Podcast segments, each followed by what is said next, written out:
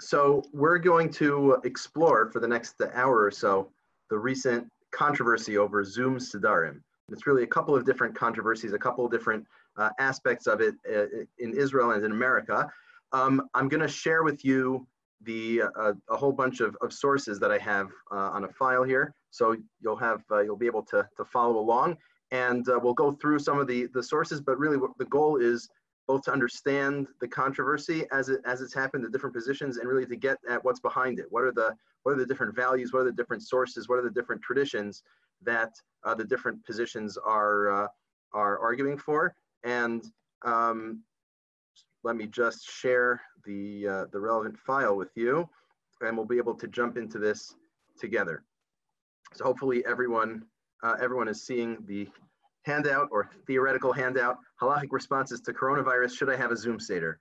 Um, so just eight days ago is when this really, this really, uh, the, all the excitement came to the fore. An article in the Jerusalem Post and a few other Israeli publications um, saying that senior Orthodox rabbis allow Zoom for Passover Seder due to coronavirus.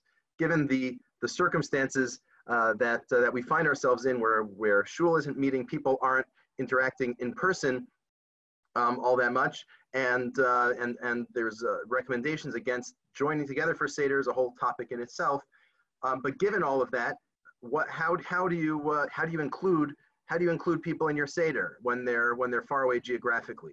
And uh, the, the position we're going to explore in detail uh, controversially allowed for, for having Zoom Sedarim, having a joint Seder together with family uh, using the medium of Zoom so before we, we read that, uh, that shuva, that responsum itself, I just, I thought to help organize the material here, uh, source, source number two here, um, to give some guideposts, to give uh, the basic lay of the land of what we're going to be talking about. Um, and uh, we'll, we'll come back to this at the end. Um, and uh, hopefully this will, will cover some of the main issues here. So first of all, there's, there's more than just one scenario. It's not just one, one type of case that, uh, that, that led to this whole discussion. There really are two or, or maybe three distinct scenarios um, that, uh, that may, be, you know, may be a good reason to have a Zoom Seder in the opinion of some. So one is where uh, you want to unite a family together. Usually you have an intergenerational Seder with parents and their children uh, and the parents' parents, the grandparents all together. Uh, that's, you know, that's a wonderful uh, family uh, event. And, and this year is a lot harder for that to happen. So maybe, maybe there's some, that, that scenario presents a reason to have a Zoom Seder. In, in a different vein, um, the, the questions of isolation, issues of isolation uh, and quarantine uh, can lead to, uh, to mental health challenges, being not being in touch with people over an extended period of time. If you're stuck in your home and you're not using uh, electronics, uh, electronic devices, that, that leads to a problem. So that's a second scenario. And then a third scenario that comes up a little bit is people who don't know how to make their own Seder. They don't know exactly what process to do, and maybe there'd be some way of guiding them uh, using Zoom or, or even a phone call. So those are the three scenarios we're gonna see. And this discussion uh, started in Israel, uh, but plays itself out in America as well. And, and we'll see there are some major differences in, in terms of what's being discussed and the positions that we find. I'd say probably the two main differences uh, are, are, related to one another, which is number one, that this year, uh, the, the beginning of Pesach is what we call a three-day Yontif. Right, uh, the first two days of Yom Tov are, are Thursday and Friday, and that goes right into Shabbos. So that's 72 hours where uh, if you're not using electronics and you're not seeing other people, there's no, there's basically no human interaction. So that's one way that America, the situation in America is different, is more difficult uh, in many ways. And secondly, the second day of Yom Tov, the second Seder, is it's on the second day of Yom Tov in America, which doesn't exist in Israel, and there may be some leniencies there, as we'll see. So um, that, that's sort of the, the lay of the land in terms of the scenarios. We'll see over the course of, of this discussion, there'll be different specific halachic issues raised by using Zoom. There'll be different values or reasons that one might want to use Zoom. We'll, we'll see all of those as we go forward, and then we'll see where, uh, you know, where the different positions fall out and what distinguishes them, what, what, really, um, what really makes a difference in these cases. So let's start, let's start in terms of the, the primary sources with this decision this uh, tshuva of sorts published by the Igud Chachmei HaMa'arav Be'eretz Yisrael, the scholars of the West or the, the Maghreb in the land of Israel, meaning uh, this, uh, what, what some call Sephardic or Moroccan uh, poskim, uh, who all, Rabbi who all signed. Rabbi Zuckier, would you be able to, um, to um, zoom in a little bit more? Of course. Is that, is that helpful or should I go further? If you can go further, that would be great. All right. Um, okay, so I'm zooming in on Zoom and a shiur about Zoom Sedarim. Wonderful. Okay, Um, thank you. So um, here we go. So the, the, these uh, Moroccan rabbis had, were, had the following question. Nish'alnu al yedei Yehudi Talmid Chacham. We were asked by a certain uh, scholarly rabbi if they can use Zoom in order hamechaberet ben zekenim uvnei mishpachotehem to connect between uh, elderly people and their families. Asher inam yicholim. They can't be together because of because of the pandemic, and they want to do the seder together through this program of Zoom uh, or an equivalent and it goes through it goes through some of the details. The question is, uh, is it is it uh, is it um, masach echad nimtza beveit hazaken, masach beveit mishpacha, one screen in the, the, the you know in the uh, grandparents' house, one screen in the uh, family younger family's house. Yachad yachad. They're all together in terms of they can see each other, they can hear each other. Um. So this is an important detail. You're not turning on in this scenario. You're not turning on the Zoom or the computer on Yom Tov. You turn it on before Yom Tov and sort of leave it running. And then that night, you have your, your Zoom Seder. You don't actually need to do anything on Yom Tov. It's already running. You just, you know, you, before Yom Tov, you put your computer with Zoom at the head of the table, and uh, then you start your Seder at the, at the appropriate time.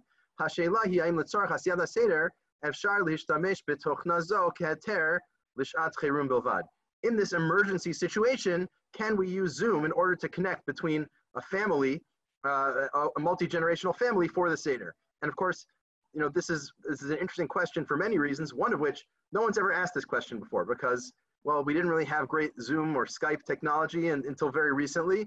And, uh, and the situation didn't really dictate itself until recently, certainly not on any sort of large scale. You, you, you, the whole point here is because this year no one can stay with their family, there's an interest in, in, in uh, connecting virtually using Zoom. So that was the question, and here are the here's the answer. They say there's three potential issues uh, with uh, with using Zoom. Aleph, hafalat hamachshir b'yom tov. If you turn it on on Yom Tov, that would be a problem potentially. Bet uvdin dechol, um, doing you know a, a non non Yom Tov like things, chol uh, weekday like things on Yom Tov, such as using Zoom. And third, once we allow this, there's a worry, what they call the slippery slope, the midron chalaklak, that you'll use, you'll do this uh, sort of thing in other situations. Maybe next year there won't be a pandemic, but people uh, don't want to stay with their uh, with their extended family. They want to zoom and just it's a it's a nice shortcut, and that we don't want that. That's a potential problem. And they go through the various details here. We're not going to read every word of this or, or any of the sources for reasons of time, but we'll, we'll, we'll highlight a couple of, of lines. They say in terms of electricity, they point to a very important back uh, uh, backstory. Yadua ki chalukimbo chachmei Yisrael asfaradim v'chachmei tzifon Africa uh, rubam kichulam matirim ben Uziel. There's the opinion of most Sephardic uh, most Sephardic decisors is to permit the use of electricity on Yom Tov. This is something that's not uh, not terribly well known. Generally, uh, if you ask uh, halachically observant communities, most of them overwhelmingly do not use electricity on Yom Tov, but many Sephardic and North African or Moroccan poskim do allow for the use of electricity on Yom Tov. Um, and they quote a bunch of other names. In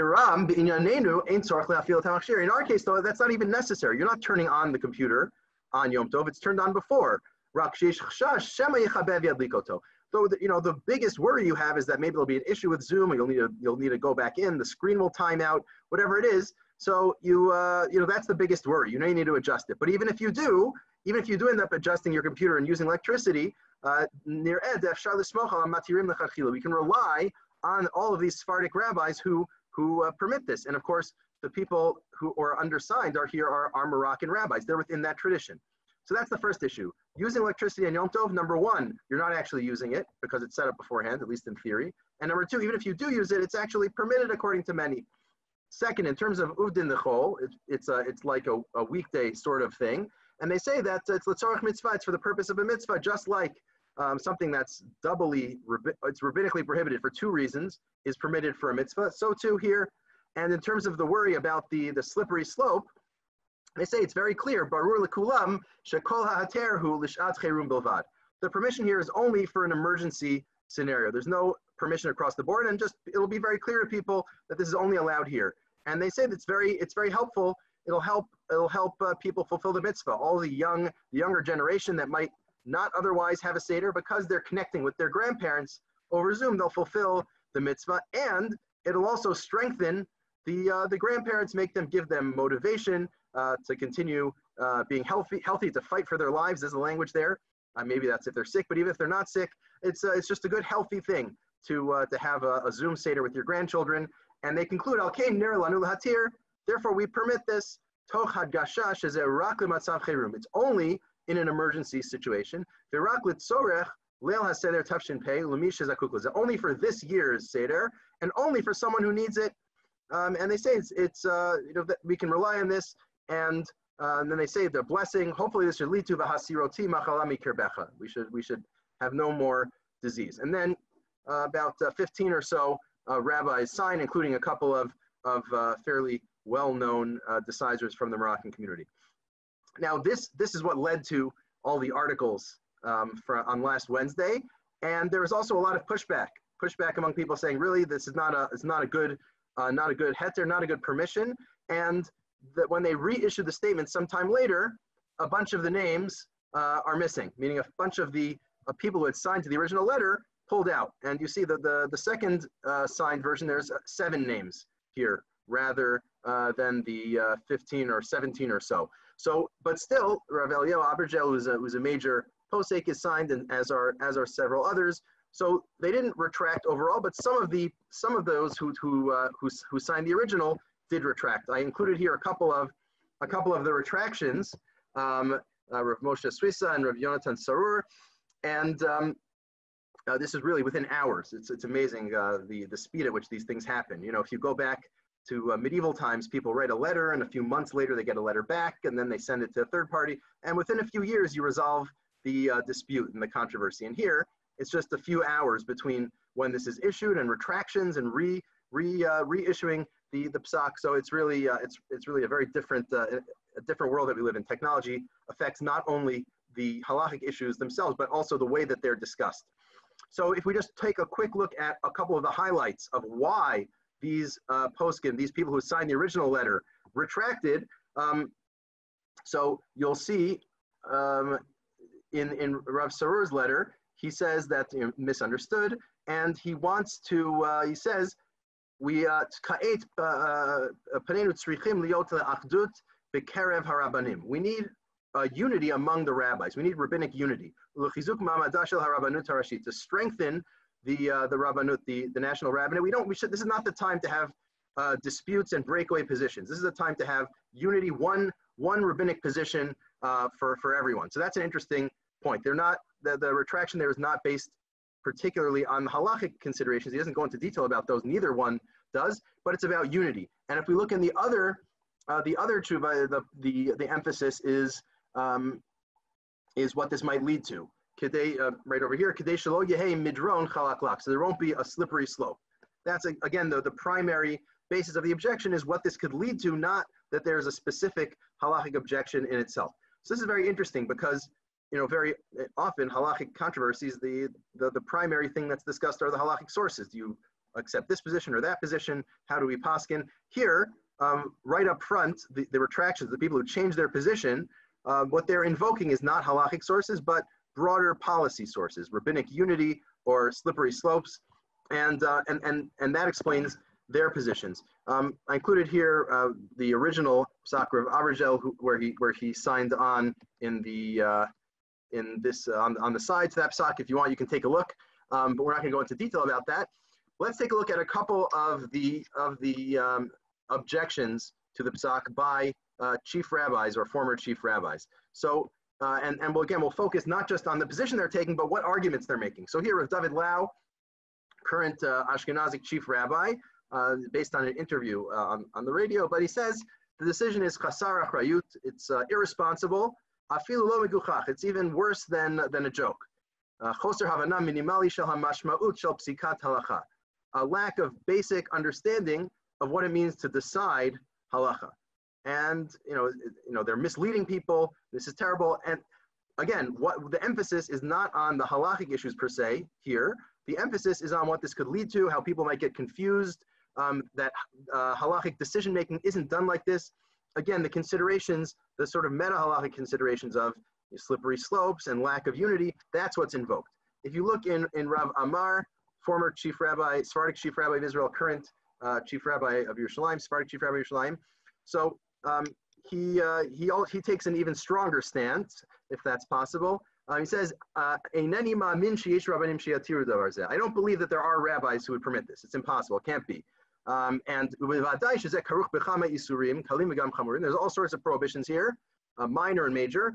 He doesn't tell you what they are, but uh, he at least gestures at them. Who can estimate all the terrible, uh, terrible outcomes that this will lead to? This is a sin that leads to other sins. It's terrible. And uh, he goes on, he, he says that one of the people who signed on this letter is a reform rabbi, and uh, it's, it's, terrible. So that's, that's, uh, that essentially is, is the thrust of Rav Amar. Again, in these sources as well, what's invoked is not the pure halachic concerns, but more the, more the meta halachic or, or broader or policy uh, concerns. Just to give uh, the other side, um, Rav, Rav Chaim Amsalem, former member of Knesset and, and uh, also a posek in, in, the Sfardi community, gives uh, you know gives permission, supports this position. He again invokes that. Um, where's the line here? These are these you know these are all uh, right and present and true. Are, are great sages from the west of the previous generation. Not only North African, Moroccan rabbis, but even other, other rabbis, and this is true, uh, I'll, talk about that in a second. They permitted electricity on Yom Tov, like we're totally fine with it. There's no problem at all.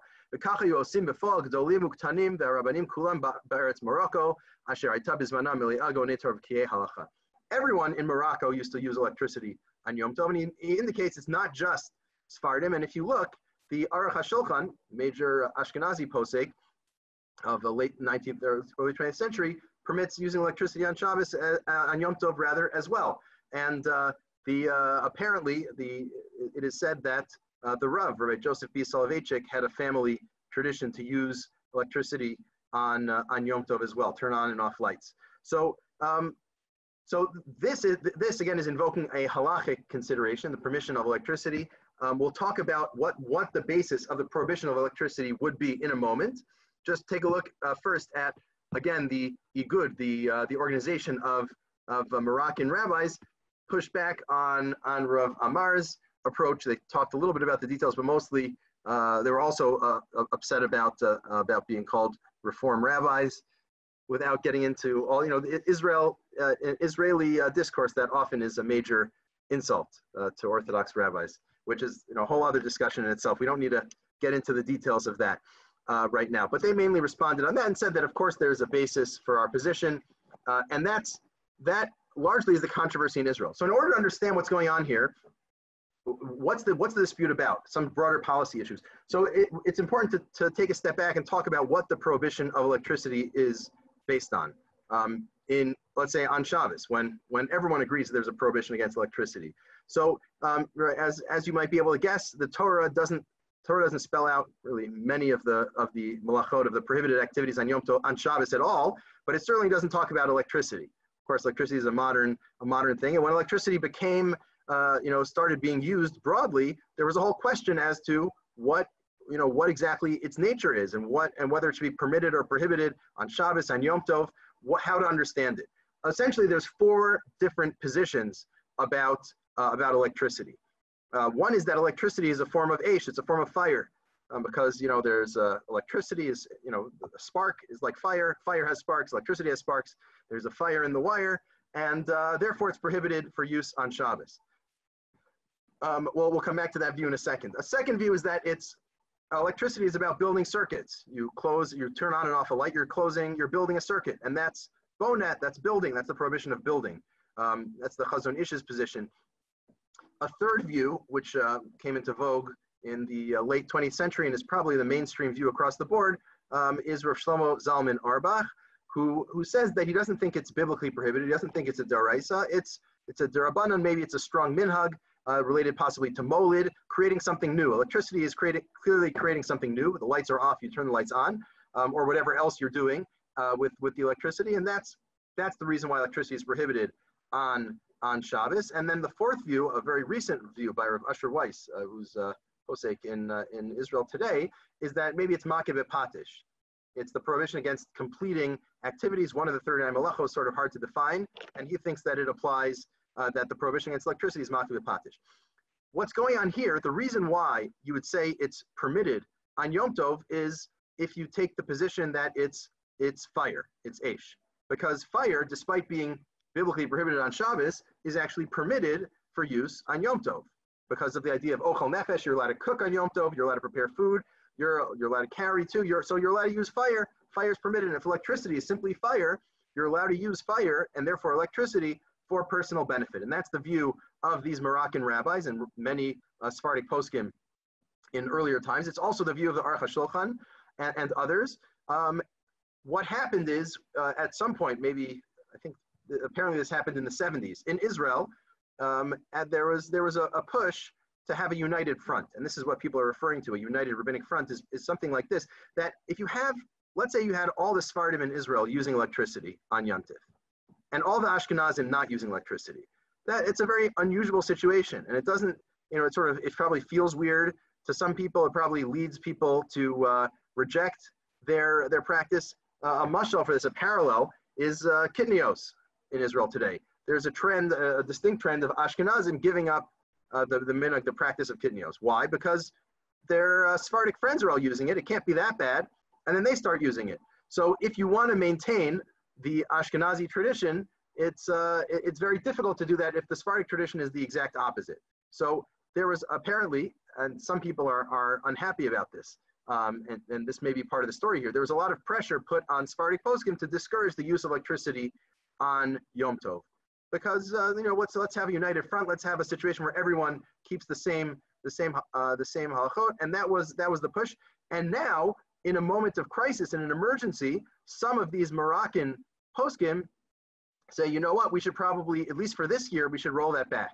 It's so necessary this year to use Zoom, to use electricity on Yom Tov that we will uh, we will renege, will pull back from that uh, from from that uh, move to prohibit electricity. But it's it's not it's not assur to use electricity, right? The the even the people right the people who retracted the Moroccan poskim who retracted don't say it's prohibited in itself. They say it's prohibited for policy reasons because it might lead to the wrong thing. It might mislead people. It wouldn't present a united front. So that's a lot of what's going on among the Israeli poskim. No one, and even people who say there are halachic issues, no one is saying this is clearly prohibited according to everyone because they know that if you look at the Moroccan poskim, they say electricity is permitted.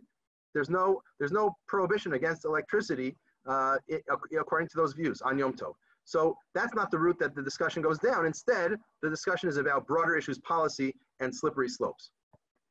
One, one suggestion uh, made by Rav Yosef Tzvi Rimon, who's uh, important uh, and uh, you know for, for a posek on the younger side, an important uh, uh, decider of halacha in Israel today. He wrote a piece about Zoom for the Seder night. Sounds very sounds controversial, but what he when you actually look at what he's saying, it, it's his attempt to have have the cake of having your Seder with your grandparents and eating it too.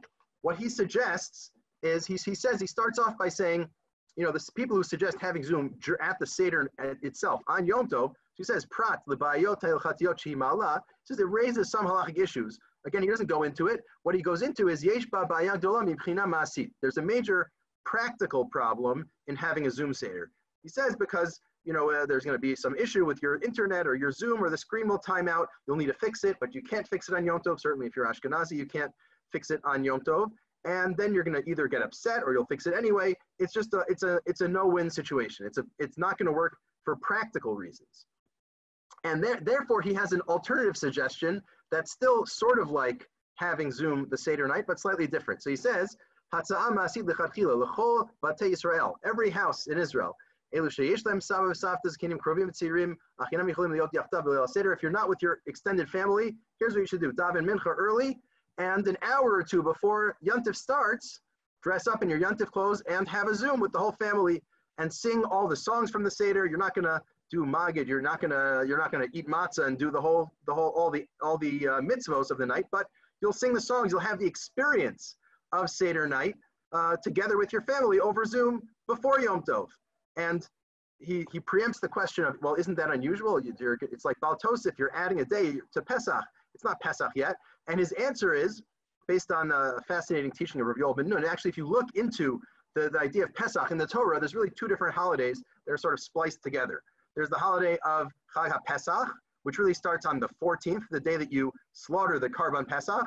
So according to uh, one of my teachers, he says it starts on noon on the 14th of, of Erev Pesach, and it ends at midnight that night. It's a 12-hour Chag, Chag HaPesach. Then there's Chag HaMatzot. There's, uh, there's the holiday of, of Matzah, which lasts for seven days starting that night. So there's the, the idea, the, the overall, and, and there's, these are mixed together. We call them Pesach together, but really it's, it's uh, the 14th, which is Chag Pesach, and then the next seven days, which are Chag Hamatzot. So your celebration, the afternoon of the 14th, before Pesach starts, is actually uh, is actually um, is, is actually part of Pesach itself. It's Chag Pesach, so you start a bit early, and that's fine. And uh, he says you should sing Seder songs and uh, Chad and all of that.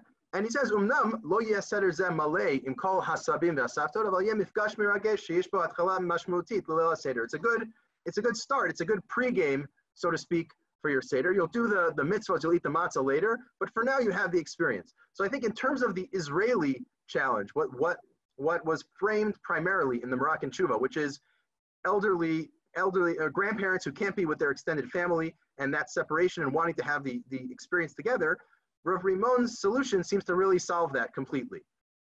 Okay, it's not exactly at the night of the Seder, it's a few hours earlier, but okay, you still have your experience, and then a day later you can call you can call the grandparents as soon as Yom Tov is over and uh, talk about the Seder. It seems to really solve solve that problem. We'll see in a minute, of course, the in, in America, the, the, the problem that's focused on is a different one, and we'll see it'll need to be solved in different ways. Before we get to that, one uh, fascinating uh, position of Rav Yitzchak Zilberstein, who's a major uh, posek in the Haredi world, and he's the son-in-law of Reb Chaim Kanievsky, uh, you know, the one of the main Gedolim, if not the main Gadol in the Haredi community in Israel today. He says he was asked by his father-in-law to respond, and uh, to, to, this idea of a Zoom Seder, uh, you know, on the actual Seder night. And he says, he quotes Rav Moshe Feinstein, Igros Moshe, Shedam bidvar shona ne'erach me'er Shabbos she yadlik tanur chashmali v'yaschil v'ashel b'Shabbos kisha'a lifnei achila.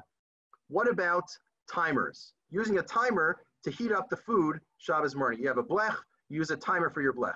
Rav Moshe Feinstein says it's prohibited to use a timer for your blech or a timer for your air conditioning or a timer for your lights on Shabbos because this is a great denigration of Shabbos. How, how is it Shabbos if you have things automatically turning on? Okay, you said it before Shabbos. It's still having electricity be used, having that happen in your house is against the experience of Shabbos. And he goes on and says this is the same, this is the same thing.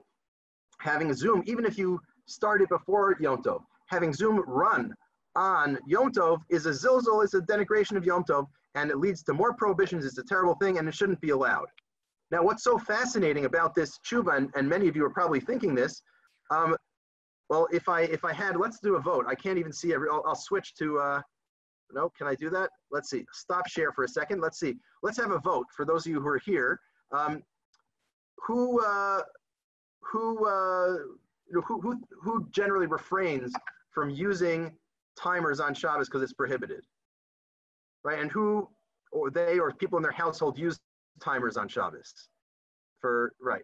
So basically, across the board, just about I can't say everyone, but you know probably the overwhelming majority of observant Jews in America today use timers on uh, on Shabbos for their devices. And um, Rav Moshe Feinstein's psak, ha- although it was accepted by some early on, is today basically not accepted at all in America. I assume Rav Yitzchak Zilberstein's community still accepts it and they don't use it. They probably don't use electricity at all because it's on the grid and that's a whole other discussion. But what's, what's going on here, the, the story that happened with Rav Moshe Feinstein's tshuva was at the time electricity was something new. Having electricity in your house was this totally anti-Shabbos thing and you couldn't have even a timer. And within a couple of decades, people were used to things running on timers. You know, whether that's your, your, your air conditioning sort of turning on on a cycle or other things. And it just became a lot more normal. It didn't feel anti-Shabbos. It didn't feel like Zilzal Shabbos to have, have uh, things run on a timer. And once that was the case, um, once once it was no longer against the spirit of Shabbos, people the poskim shifted and they said now there's no more problems. Zilzal Shabbos, feel free to use timers on Shabbos. The question, if I would if I could ask Rav Zilberstein a question, um, I would say, well, aren't you concerned or what do you think about a scenario where 10, 20 years from now, there are so many more things that are automated, video screens that are automated, like a lot of shuls now have have a video, you know, a video that's automated. It says, you know, mincha is at this time. I remember the first time I saw that, and I'm not that old, whatever it was, 15 years ago, I saw that in a shul and I'm like, what's going on here? Why is there electricity on Shabbos? Then I thought about it and said, wait a second, it's turned on before, it's automatic, there's nothing prohibited about it. So maybe it doesn't feel so anti-Shabbos, right? And that, I think we all went through, those of us who go to schools that have that, had that, you know, that was a shift and now, you know, it doesn't feel so weird anymore. Um, so I would ask Rav Zilberstein, what happens 20 years from now when you know automatic videos are just happening all the time and, and somehow the, our feeling is different would you then say that it's permitted to have a, a zoom seder i would guess he would say no although i don't know for sure i asked someone who was uh, who was you know promoting his response and he said we'll worry about this year now we'll worry about uh, 20 years from now later which you know is a certain way of approaching halacha do you sort of deal with the issues in a local way and you worry about the consequences later you need you need to think about that a little bit but your primary responsibility is for now so a fascinating response here by Rabbi Zilberstein. He invokes a halachic consideration of Zilzal Shabbos, but it's one that is flexible. Because the big, and the biggest proof that it's flexible is the very source he quotes, that Rav Moshe Feinstein, which has shifted from, you know, from being followed broadly when it was issued originally to basically not being followed at all in America today. Now we shift from Israel to America. And the challenge in Israel, in, in America, the question, the primary question in America is a very different one than Israel. In Israel, it was primarily about having multi-generational families get together. Maybe that reflects the fact that Israel, the culture in Israel is a, you know, is a very family-oriented culture, a very unified uh, sort of uh, sort of culture. In America, the main question that's been raised, uh, and we'll see we see that in the tshuvos, we see that in discourse even on, on Facebook and, and just across the board. The main question is uh, is, is less about uh, families, although that comes up a little bit too. The main question is about people with mental health challenges. And, you know, there's a variety of situations that, there, there's a variety of scenarios where, where one's health is, is, is put at risk by being alone. Um, especially in America, remember that it's a three-day Yom Tov. So if you, let's say you live alone and you're not going out because of coronavirus, and it's a three-day Yom Tov, so you're not in touch with anyone uh, uh, over over uh, you know over the computer either. So you essentially would have no human contact for three days. That for many people, for some people it's just you know sort of sad or slow or a downer. For some people that can lead to real uh, mental health challenges. So uh, so that's that's the question that's being addressed here uh, primarily, or in America I would say primarily. This tshuva by Rav Hershel Schachter of YU um, deals with both issues. We'll start with the second half, where he he talks about um, uh, well, sorry, the first half talks about uh, people who who uh, who are, have health uh, mental health issues. We'll get back to that in a second. First, let's see how he treats the Israeli issue at the bottom of the page here that, that I that I'm highlighting. So um,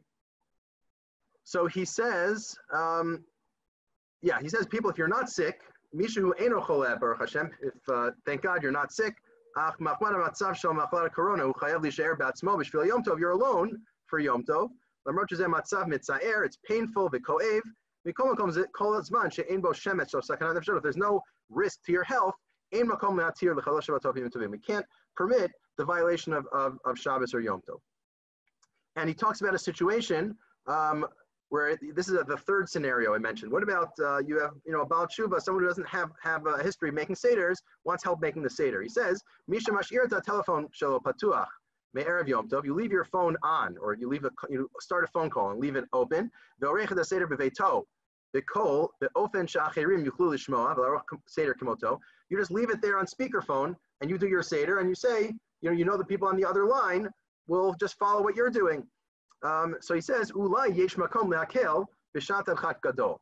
This is a little surprising. It says, in a, in a situation of real need, and he goes on to specify, the person on the other end, you know, for some reason has no access to, uh, you know, to videos to learn how to do a Seder. They can't figure it out. Um, the only way they can do a Seder is if you help them through a phone call. So he says, Ki uh, uh, Moshe Feinstein, bigger Moshe, the local kach barur, eze isur yesh ledaber betelephone, shehi kfar ptucha. As Rav Moshe Feinstein said, now this is a major leniency by Rav Moshe Feinstein, it's not clear what the prohibition is to talk into a phone that's already been, you know, you already picked it up before. You made the call before Yom Tov, or, and now you want to talk into the phone on Yom Tov. It's not clear what the prohibition is. You're not opening a new circuit.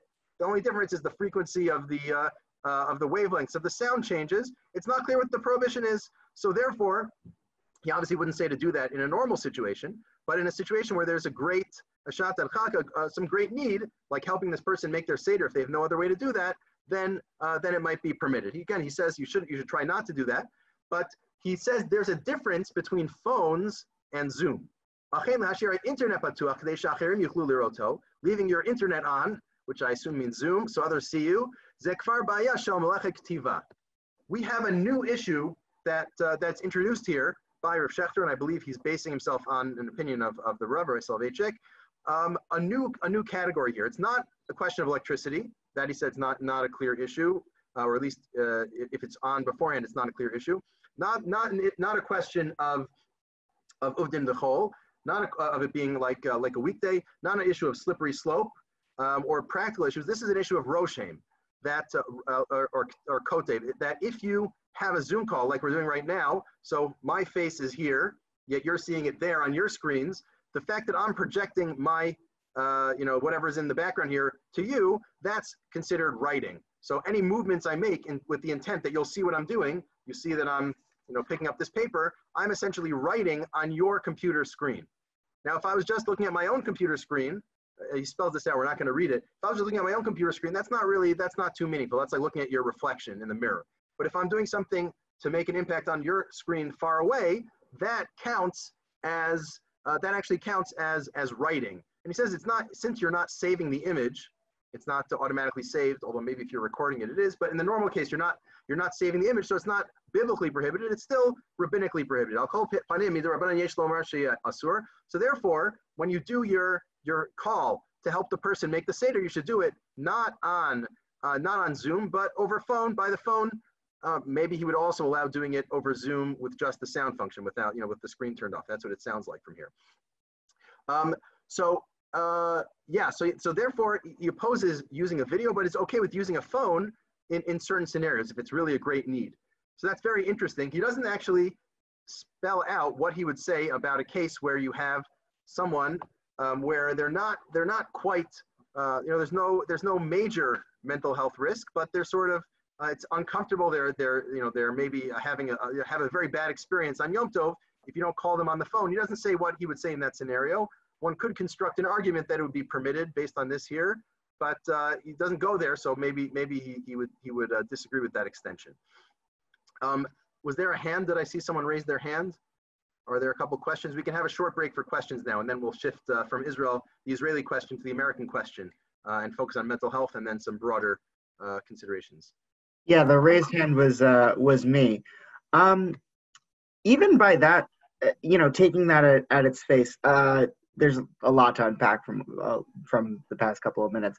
Uh, but uh, in that tshuva itself, wouldn't it be be be kosev to to call someone because then there's I mean there are changes on the screens of the phones nowadays. I mean we all have most of us have you know smartphones that are going to show up oh, it's, you know, this caller, it's uh, this person, you know, some of them show, uh, you know, the, the, the, you know, the, octave levels and stuff like that. Like there, there's all sorts of things that happen on on a phone when you call someone. So right. So yeah. So I, would say, I mean, it's not fully clear. You don't have the full details here. As far as I can understand, there's a couple of, of things. So it, it needs to be something that you intend. If it's something that happens sort of accidentally, you know how loud it is and you have the decibels. That you know, if you don't really care about that, presumably that would that would fall by the wayside. The same, you know, again, I'm not sure about this. This is my extrapolation. Um, uh, the, the same way that uh, the same way that like having it be slightly louder on a phone call affects the electricity in some ways, and you just don't care, and you know you don't you don't not understand the electricity uh, going up or down or the, the wattage changing. Um, but yeah, maybe something like the very maybe calling on a smartphone would be a problem. I don't know if, if you're calling with the goal of having him see your your name come up, maybe that is, although maybe you, you could argue it's not direct enough because you know you're not dictating exactly what it would do. You're sending a message, and the phone itself is choosing to respond depending on its setting. So I'm not sure. It's an interesting question. Um, Yeah. I saw a couple other hands were raised. I think I think in the interest of getting to the rest of the year, why don't we move forward now and have the questions at the end? Um, I know it's it's uh, it's it's always tough. There's so much to, to think about. I, yeah, I have like a lot of questions myself as I'm talking because it's such a fascinating, rich, and new discussion. But let's let's hold it off for the end. Um, the first half of Rav Schachter's tshuva. Oh, and one just last one sort of interesting note. When he quotes the Rav Moshe that he says it's not clear why it's prohibited to talk into a phone, that appears in the Hebrew text, but not in the English translation. That's uh, below. Um, so it doesn't appear in the English translation, presumably because the thought that that could be taken, that could be used to the wrong ends. People might misapply that. So it's, uh, you know, uh, if you can understand Rabbinic Hebrew and, and that discussion, then you should, you can consider that. If not, you're probably better off not knowing. That presumably is the intention uh, of, of the people who wrote and translated these letters. Um, in terms of the American issue is primarily about uh, mental health and, and other danger. There's really three different dangers if one does not allow it does not allow a, Zoom call. Um, three different types. Number one is uh, is physical health in the form of potential self-harm for people who are in a situation where extended period of time alone could lead to self-harm. A second scenario is people who will choose not to stay alone and instead will, because of the the you know their concern that they'll have a hard, a difficult time in terms of their mental health, they'll instead go to family on Yom Tov, and, and uh, while, while generally that's a good thing, in this case, um, th- there's a certain risk attached to it, given that, everyone you know is trying to is- self-isolate with their household to minimize the spread of coronavirus. And there's a third risk, um, not not uh, you know, which would be to one's mental health itself, meaning even uh, you know leaving aside issues of self-harm um, and pikuach nefesh in the usual sense, there's a chance that one's mental health could really deteriorate and, and put them in a much worse situation. Rav Schachter here in the first half of the tshuva, we're not going to read it inside, um, is is fairly lenient in terms of this. He says, you know, usually there's a question of how to define uh, pikuach nefesh. Pikuach nefesh, saving a life, trumps, overrides all of the prohibitions in the Torah with the exception of the big three, um, murder, sexual uh, prohibitions, and idolatry. It overrides Shabbos. Um, and uh, Rav is, is, you know, fairly lenient in, in a variety of different directions. He says, and, some of this is based on, you know, explicit sources, Shulchan Aruch, some of this is, is less obvious. Um, the Shulchan Aruch says if you're, if you have a doubt as to whether there's a risk to someone's life, then you violate Shabbos, right? Safek pikuach nefesh is l'chumra. Even a sfeik sfeika, even if you're not sure if if there's something and you're, you're not sure for a couple of different reasons, it's really, you know, it's not it's not like a major risk. It's a small risk to someone's life. You violate Shabbos for that. So that's point number one. Point number two is um, that if there's a chance that you will quote unquote uh, go crazy or go enter shigaon, um, you know, lose lose your mental health in a significant way. He quotes uh, Rabbi Soloveitchik you have no you have no worry that you will end up dying as a result of a shigaon. Uh, still, shigaon greda dino kisakanat nefashot. The very uh, the the very prevention of having a major mental health crisis of having you quote unquote lose your mind, you're permit you're permitted to to violate Shabbos for that. So in these different ways, and then he also talks about if you have a sick relative in Israel, let's say, and you want to call them to check in on them, uh, and you think that'll strengthen them and help their, their physical health, that's uh, on the second day of Yom Tov, let's say, to call Israel, he says that's also permitted. So in a few different ways, he's, he's fairly lenient on this question of Pikuach Nefesh, which is, is significant for a couple of reasons. I don't think the psak that Rosh gave now is any different than what he would have given one year ago or 10 years ago or 20 years ago. What's different, though, is the, the fact that it's being said and the way in which it's being said. Even as recently as March 22nd, uh, essentially said the exact same thing that he published a few days later.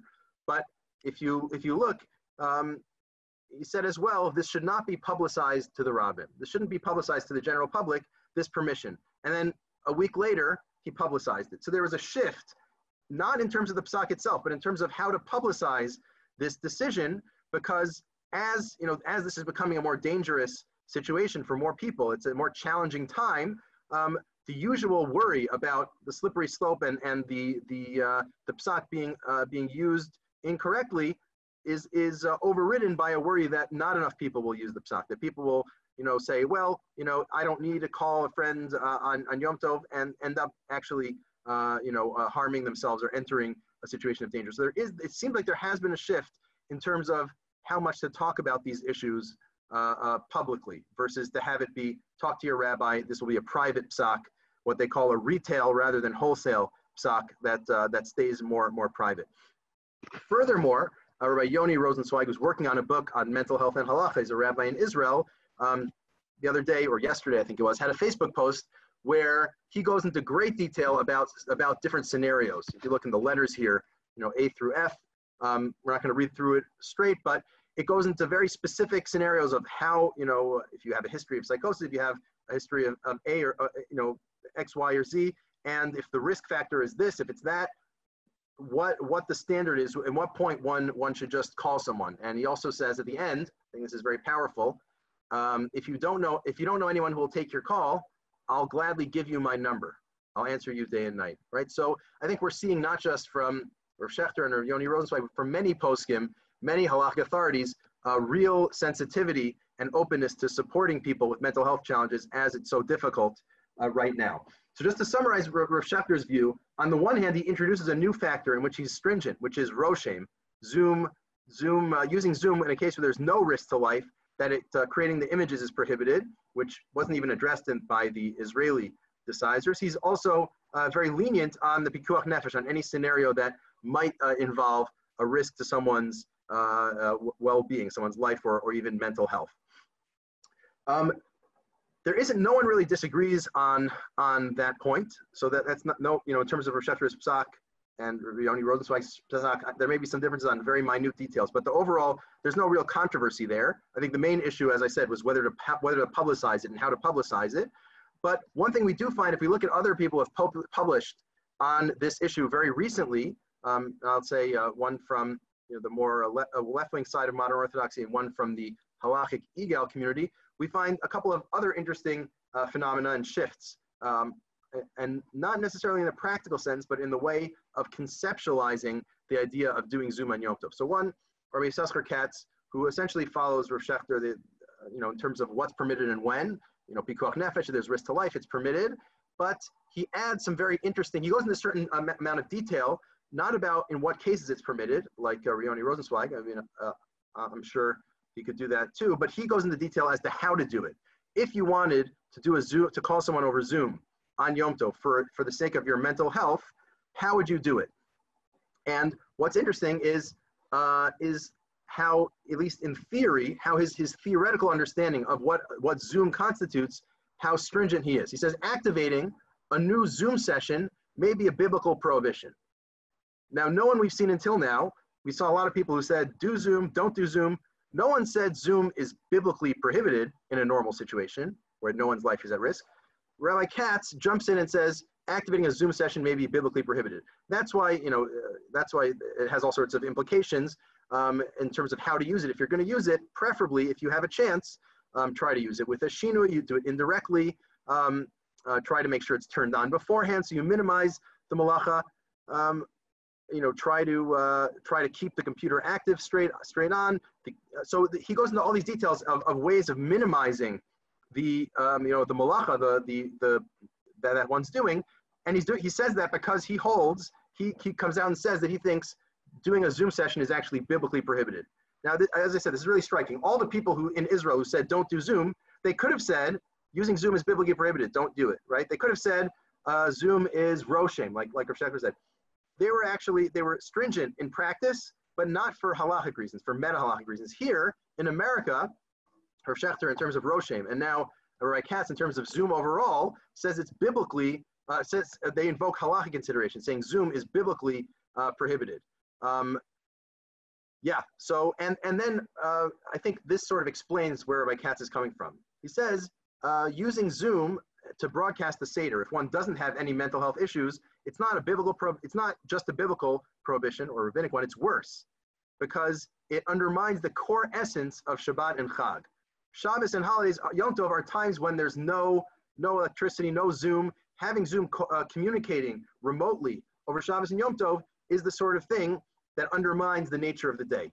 And I think what's behind this idea, and I think if you follow Rabbi Katz uh, is thinking on these things, he, he said so explicitly, is that he's really, he's really what you would call a, uh, a realist about technology. You know, right now we're, we're all talking over a Zoom chat. you can say, you can conceptualize this both generally and halakhically one of two ways. You can say, we're not talking right now. You know, I'm in a room by myself. There's like particles in the computer screen projecting onto the background here, and there's some communication with other particles that project into a background on each of your screens. We're not actually talking. This is all this. It's all it's all fake. It's it, you know we're not actually talking to each other. It feels like we're talking to each other, but it doesn't really matter. That's that's what you might call um, you know like a sort of a technical way of understanding it.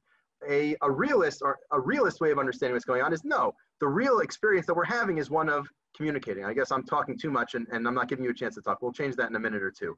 So a realist view uh, is that we're, we are communicating. And I think part of the difference here between Rai Katz and the other views, Rai Katz is very committed to a realist view of, of technology that using Zoom to speak over, you know, oh, it's just electricity. Electricity is, is you know, probably durabanan. If it's the rice, it's it's H, it's probably permitted. That's that's not the way he's thinking about it. He's not making it into a technical thing. You're it's a form of, of writing. You're I'm writing on your screen. And you know, sort of similar to Rav Schachter's view of Roshem, but taken a step further to be Doraisa, to be a biblical prohibition. Similarly, um, a recent uh, uh, publication uh, coming out of Hadar, uh, source, uh, source number 12 here, um, there's a uh, uh, there's they, they, they end up in somewhat similar view to other positions, but they point to a few things that are very surprising. Other potentially, they talk about electricity itself and the various questions about electricity. We talked about that a little bit, um, and when it's permitted to use electricity, when it's not. But then they they talk about other potentially forbidden activities involved in using Zoom, and one of them is writing, Roshem, uh, and they give a few of them examples, similar to what Schachter said. But they talk about tchum, this is a very novel application. I don't know if anyone's ever suggested this before. That tchum, you're not supposed to travel outside of your area on Shabbos. Since nowadays we live in cities mostly, your area is basically your city, so this doesn't really come up too much. Um, but if what about Zoom? You're talking right now. We're talking across great distances. There are people on the West Coast. Isn't that going out of the tchum? If you have a Zoom session with your family in Israel or wherever else, or even you know New York to Boston, isn't that going outside of the tchum? And they say um, you know, this is more metaphorical. It's not literally outside. It's this is admittedly a, more of a metaphoric concern. You're not actually walking to them, but part of Shabbat Yom Tov is about remaining local. I think part of what might be in the back in the backdrop is is the uh, conservative tshuva about driving on Shabbos, but we won't get into that now. They also talk about Hashmas Kol making noise. You're not supposed to make loud noises on Shabbos. In general, people are very lenient. Some people say, well, you know, you shouldn't leave your dish, uh, your uh, your washing machine running because it makes noise. So, but some, something like a conversation, like what I'm doing right now, I don't know of any posek who would say this is Hashmas Kol. But again, here there's jumping in and saying it's Hashmas Kol. Why, why are there these, these views here? I think, again, it's a realist view. It's saying that we're talking over, you know, we're talking, it's not just about me and a screen and electricity. There are other issues too. If you think about technology, not as just, you know, some, some technical thing, is electricity or not, it's about an interaction. We're interacting across distances. Is that a problem of Tchum? we're making, I'm making noise in your house right now. Is that an issue of Hashmas Kol? And I think it's just a different way of thinking about, about technology. They actually have a leniency as well. They, they seem to open up the possibility of using, doing a Zoom Seder for the second night, second night of Yom Tov, when in general, no one else uh, we've seen has suggested this uh, in practice, but in theory, the second day of Yom Tov is a lower level of severity. It's only it's only uh, a durabanan or maybe minhag, uh, minhag of Osenu biyadenu, long discussion about what that means, the Gemara Beitza, but it's a, it's a lower level prohibition than the first day of Yom Tov. But there's a long-standing practice of not distinguishing between the way we treat the first and second day of Yom Tov.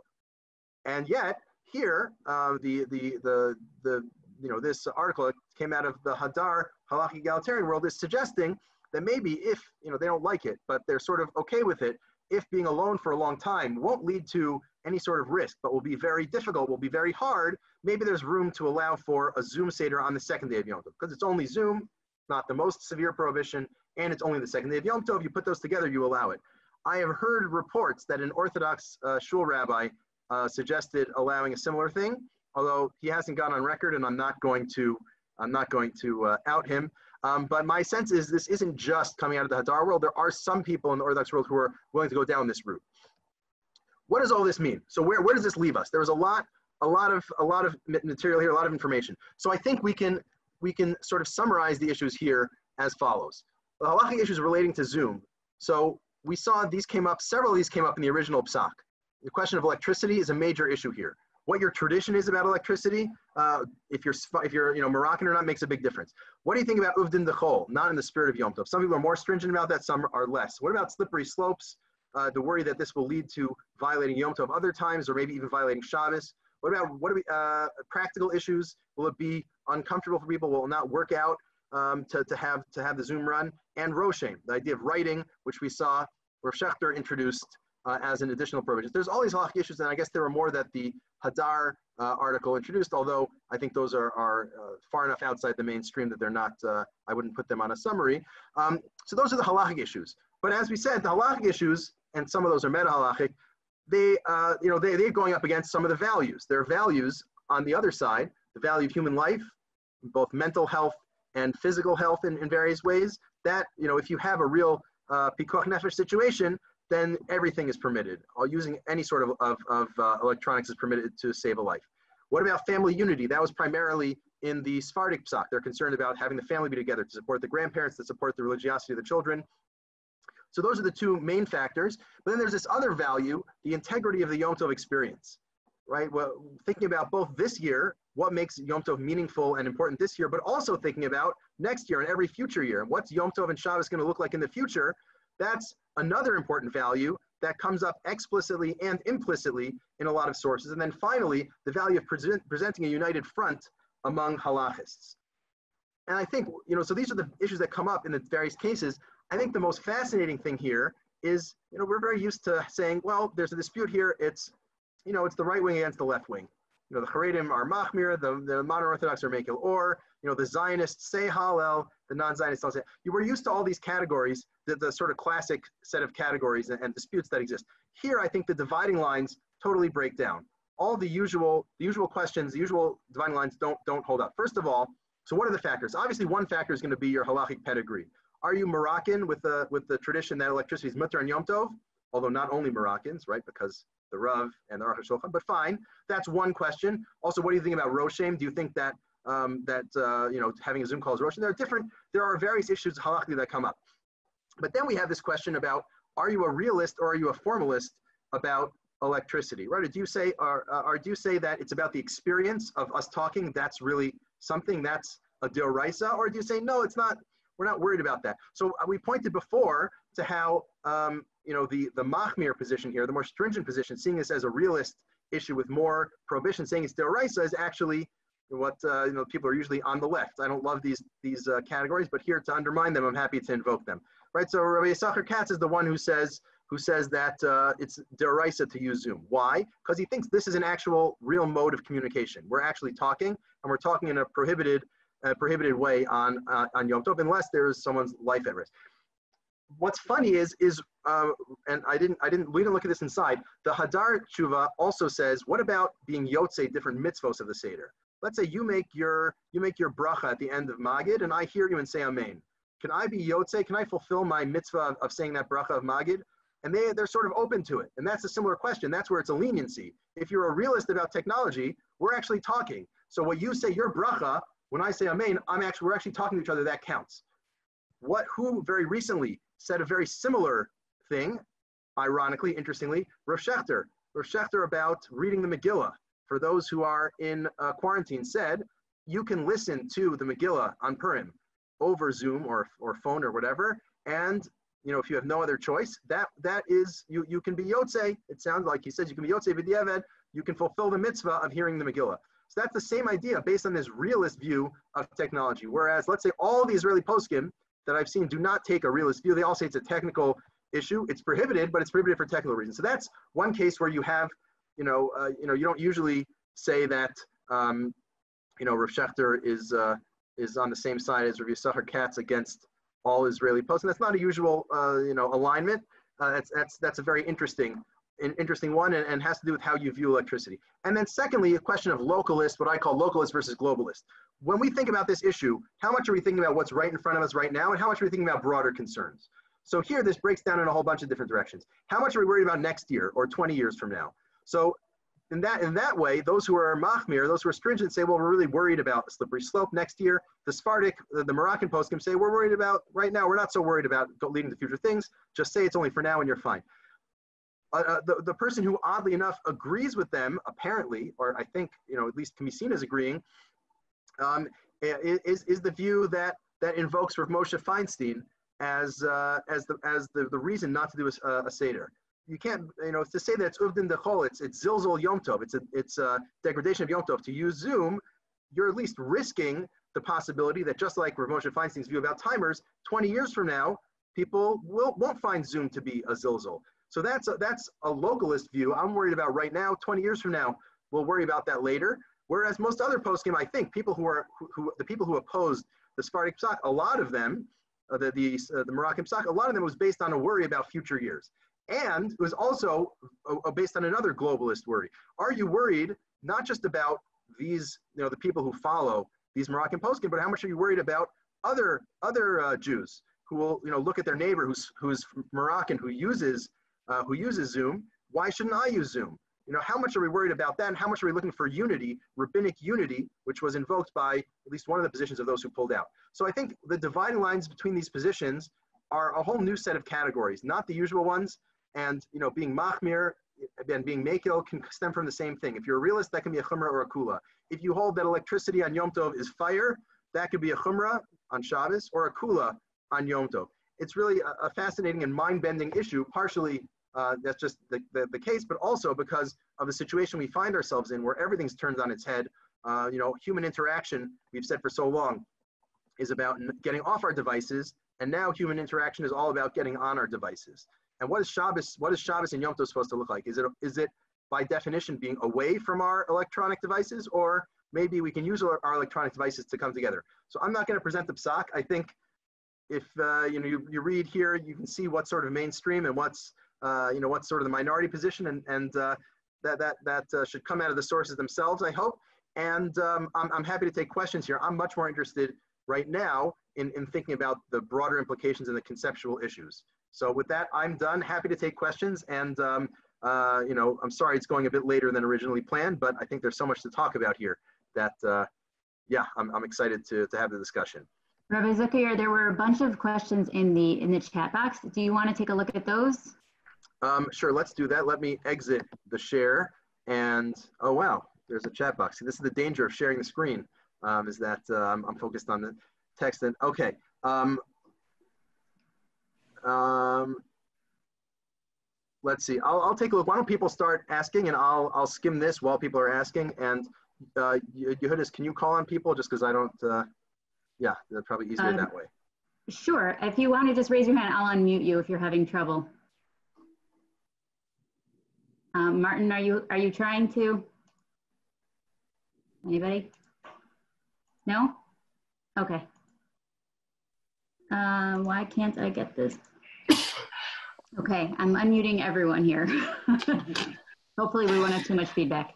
One, one question I'll just answer quickly. Why, if it's not being recorded, why is it writing? Because it's, it's temporarily writing. You're writing on the screen. Every time I move, I'm causing something to be written on your screen momentarily even if it's not recorded, it's still prohibited. Uh, it's still prohibited rabbinically, according to Rav Schachter. Um, speakerphone amplification presumably would not be an issue. Um, right there, of course, technical issues. Google Meet stays on forever. Zoom is 40 minutes, except in the more fancy editions, that's only 24 hours. There obviously are all sorts of technical differences you can make here. Um, people who are very ill, um, it depends on the exact question. Um, of course, there are broader issues about uh, internet and the challenges that presents uh, in terms of giving too much control to the Zuckerbergs of the world. No relation. Um, President Rabbi calling to ask for money for Yontif? Oh. Sorry. Yes. Um, okay, um, I think I've gone through most of the your, questions. What? If you're not going to be speaking, please mute your your buttons. If you want to speak, just raise your hand and or um, or press something on the um, yeah, I will unmute you. Okay, so I think we've gone through most of the questions in the chat. If you have another question still in the chat, feel free to ask it, and we'll go through people now. Okay. Sorry, I just I see a couple of people like on on the camera trying to raise their hand. There's actually like a button on Zoom that you can use to uh, raise to to raise your hand. So, yeah. I invited about twenty. Okay. Thank you. Um, there's somebody in the background that I'm hearing their, uh, I think a phone conversation. Um, so I'm not sure who that is. Um, if you want, let maybe let's start. Um, Judy Tuckman, I apologize, I don't know. Uh, I'm what Mike. Judy- Mike, okay, had the question. Yeah, I, I wanted to point out that I, as I recall, it's many years ago, but as I recall, Rav Moshe said that I can't do anything about the lights being on on Shabbos because it's so popularized, it's so, uh, uh, you know, obviously he's not talking about an Issa Veheter issue. He's talking about that the Shabbos will become no Shabbos if the dishwasher goes on and the oven goes on and everything is going on. But he points out that I can't stop the Shabbos clock putting on the lights because it's so prevalent now that there's nothing I can do about it. So I think I think it's important to make a distinction between the policy issue that uh, that he's talking about and the uh, Issa issue that he's talking. What, what according to Moshe, there it doesn't sound like there's an Isser Veheter issue. What he says, the, the prohibition he invokes is, or I mean, depends how you define your terms. He invokes Zilzal Shabbos. The whole issue is Absolutely Zilzal right. Shabbos. Right, that's So- my point. That's so my right, point. exactly. And and then when Rav Zilberstein quotes Rav Moshe, it's Yeah, he, he it, looks at it it as runs the risk of going the same direction as the original Rav Moshe. So I, I think yeah, I think that's exactly right. Yeah. Josh, did you have, you had a question? Yeah, more. Um, first of all, Yashikah Chazaka Barucha to Reb Zak- Zuckier. Uh, I really appreciate this. Uh, so, really, sorry, but it's more of um, I kind of wanted to draw attention to to something. I I think that uh, you know while you know in your in your signpost uh, summary, I think you you nailed a lot of uh, a lot of things, but I think you take uh, you were you were taking the statements of some of the uh, Rebbeim criticizing the initial uh, the initial tshuva from the Moroccan rabbis at face value, and I think there's a lot of subtext there of you know a lot of Israeli politics, and I'm not going to get into it, and I don't want to like you know that's not the focus of this discussion, but I think that there's there's something to be said of there's there's some politics at play there uh, related to Mizrahi ver- and and Ashkenazi uh, dynamics, um, especially within the Haredi world. Uh, you know, for example, the way in which uh, Rabbi Lau he didn't say, "Oh, this is not halakhically justified." He specifically calls out and says the rabbis are unlearned, which is a very like common uh, common refrain against the Mizrahi, uh, a lot of Mizrahi rabbis, especially from Morocco, who tended to take these more lenient views as, oh, they're unlearned. It's like, well, they're not necessarily unlearned, but you just disagree with them. But there's y- there's politics there, and, and For sure, and uh, 100 percent going on there. and I think the politics informs the halachic consensus, meaning the very question of the very assertion of we want rabbinic unity here is invoking the shift that happened 40, 50 years ago where where Moroccan and other Sephardi poskim were asked to, to you know to not allow electricity on Yom Tov in order to have unity, in order that uh, Ashkenazim would keep their uh, their practices disallowing electricity to stop the you know the temptation so to speak. So yeah, every time you talk about you talk about unity, and I think you know I posted about this uh, last week on Facebook, and some of my uh, Sephardic friends of a certain bent really took exception to that uh, to that formulation of, of unity because you know they see it as being forced by the Ashkenazim to do what they want, and of course this ties into as you're saying um, in Israeli society a, a long history of Ashkenazim controlling uh, you know all the decisions, etc. So yeah, I don't want to go into that too much, but it, it it seems to be a factor in the sense that it's what stands behind the idea of rabbinic unity. You can have rabbinic unity in either direction, right? Uh, so going yeah, I wasn't I wasn't other saying like that factor. should be the focus, but like I just wanted to to to point it out and say it's a broader it, it it- you know it's a broader topic in this uh, in this discussion that I think Mhm. just needs to be touched on. You know. Mhm, mhm. Thanks so much, Josh. Shani, did you have a question? Yeah, thanks.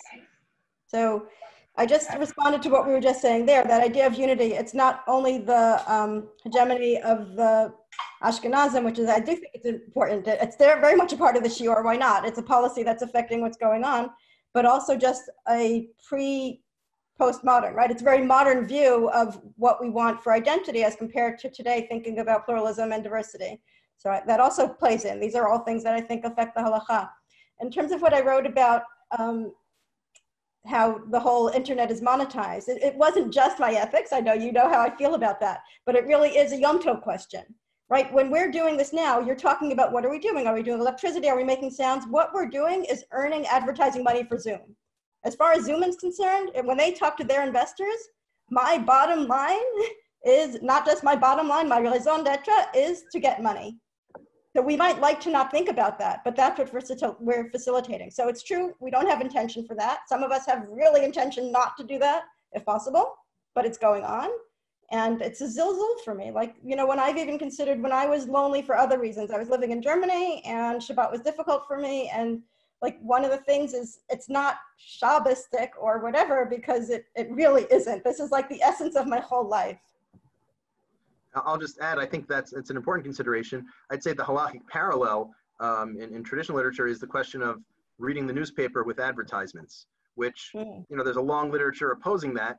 And it doesn't seem like it's followed too much today. I mean, all you need to do is open up uh, Mishpacha or Ami magazine, and it's half advertisements. And, um, you know, they censor other things, but they don't censor the advertisements, even though everyone knows that everyone reads it on Shabbos and reads all the advertisements. So I think there's the, the, the move has been, uh, you call it, uh, call it uh, call it late capitalism or, or what you want, but uh, the move has been to uh, to be makil on on ads, and even especially in a case where uh, like Zoom, where the ads aren't you know aren't directly affecting your experience, they're not popping up in that sort of way. So I think you know I don't think anyone's invoked this, so it's an interesting new angle to consider. Uh, I'd say. Given the trend on on you know physical advertisements in newspapers, the trend would be to be makil, but it doesn't mean it has to be right? Maybe uh, maybe there's room to reclaim our uh, pre-advertising uh, innocence. No, well, I don't want to go in that direction anyway. So the newspapers is a great, great. Thank you. Thanks so much, Shani. Um, Judah, you had a question? Uh, yeah. So uh, I actually asked both questions uh, in the chat. they were the last two. The one was is how does Zoom compare to the gramophone for doctors or ill people on Shabbos that was created in Israel? Is there any differentiation with that? And how does using Zoom compare to using a microphone on Shabbos? Are you onto, is it the coal problem or the electricity problem? So I think the person the person who addresses this uh, directly is Rav Schachter. Rav Schachter says that phones, a normal telephone, is not clear what the prohibition is. Obviously, it's not in the spirit of Shabbos, but a technical prohibition, uh, not clear what it would be. Um, so apparently, you know, it, assuming he's really relying on that, he's quoting Rav Moshe on that. Sounds like he mostly agrees. So the issue of of you know the you know, gramophones are sort of an extra an extra level of distancing. Um, so you might not have that extra level, but that's sort of a, a secondary factor. Um, and what was the other thing? Gramophones and what was the other? Uh, was one right before. So that is uh, microphones. Uh, yeah, microphones on Shabbos. What's you know? How, does, so a microphone is similar to a telephone. A microphone is is I mean, there's some dispute about the exact details, but essentially your sound, you put your sound into the microphone and then it either puts out a new sound or it somehow shifts the sound, just like in a telephone. I think that at least for Schachter um, sees them as the same. I think you see that in his in what he sent out about reading the Megillah. He indicates that he sees telephones and microphones essentially as the same. That's why he allows the telephone for uh, for um, for the Megillah. So that's there. That's a, a kula. Here uh, here, I guess it's also a kula, but they're, they're, they're equivalent. Uh, they'd be equivalent in terms of that. Zoom has the problem of the visual element. That's where he's machmir on Zoom um, because there's Roshem, you're, you're writing on the other screen. But I think in terms of the sound, he treats them as the same everywhere I've seen. Is that why people refuse to uh, be video? Like when there's a news event, they walk away when a reporter comes over to them with the camera? Yeah, yeah. So that's, I think, you know, I said before, I think this is based on the Rav, that if you pose for a picture, that also counts as Roshem because your your movements are affecting the the picture that's going to be developed or the video that's going to be developed or even if it's not developed just a temporary video. So that's that view uh, holds that there's a prohibition at least there a banan of doing that. And yeah and it would be the same thing the same issue here. Okay ned ned i think you had a question. Yeah. Um, in regards to Rav Schachter's like differentiation, the, different, the difference between Rav Schachter's Hebrew psak and uh, the psak that was translated um, in terms of, I guess, the directing those who are knowledgeable in the halachic system, those who are capable of reading the Hebrew stock, that they should uh, that they have that sort of the uh, he basically allows for the use of the uh, the telephone in the case of uh, the Fashot. Um, my question is sort of uh, many find themselves in the situation which I suppose one of the parties is more halachically knowledgeable than the uh, than, like let's say the, uh, the those you're trying to communicate with. So sort of how should that? I guess the, the, the concern is sort of if you have you might end up make, causing more problems on on the on their on the side that is less halachically knowledgeable. So just wondering exactly how to approach that issue. Yeah, it's a good question, and um, you know this is uh, this ties into the question I was saying before of, of retail versus wholesale. Meaning certain psakim, and the Gemara talks about this idea of halacha vein morin kain. Sometimes the halacha is a certain way, but you're not supposed to tell people because, well, there's a few different understandings, but one understanding at least is it'll lead to misuse and abuse. It'll lead to uh, slippery slopes, and, and it's it's better to keep it uh, keep it on the down low, keep it among people who know. So I assume this is a reflection of that idea. When interacting with people um, who have, you know, who don't necessarily have the knowledge, and I guess, you know, maybe you're asking the wrong person because, you know, I gave the shiur and I translated the Hebrew and I translated it on my Facebook post too. So maybe I shouldn't have done that uh, if you really are uh, want to be uh, want to hide the details more. But um, I, I think the idea would be to be responsible. It's a question of tell you know if you if you know for a fact that if you tell the person the basis of the permission they will abuse it it's probably better not to do that um, alternative way of looking at it is to is to trust the people you're talking to to take them seriously as as halachic subjects and if you say that it's assur for this reason and this is applicable here but not elsewhere um, and uh, be responsible with that information that's that's another approach um, and uh, you know it's i guess it's slightly less safe in some ways, but maybe it's also empowering. Maybe there are other benefits um, if you actually explain to people the, the reasons for the, the basis for the heter. But I think it really depends on the case, depends on the situation, depends on the halachic category. Um, yeah. Maish, you, Tuckman, you had a question? Yes, um, I just wanted to say uh, with regard to the question that he posed about the microphone, that that plays very much into the hearing aids that people don't think a, a, half second about calling up someone to the Torah with a hearing aid on Shabbos, and uh, and no one has anything, no problem with it, but uh, it, it's not it's not so clear that there's uh, a real problem with that either. But it's just something to put in your. It's that's a really important point. I think this touches on a larger a larger point about electricity, and I didn't have time to get into this in detail, but I guess I do now for those who want to stay, um, which is which is that electricity. The I, I mentioned we that psak generally has settled on Shlomo Zalman Auerbach's position that it's per, it's prohibited midrabanan or as a strong minhag.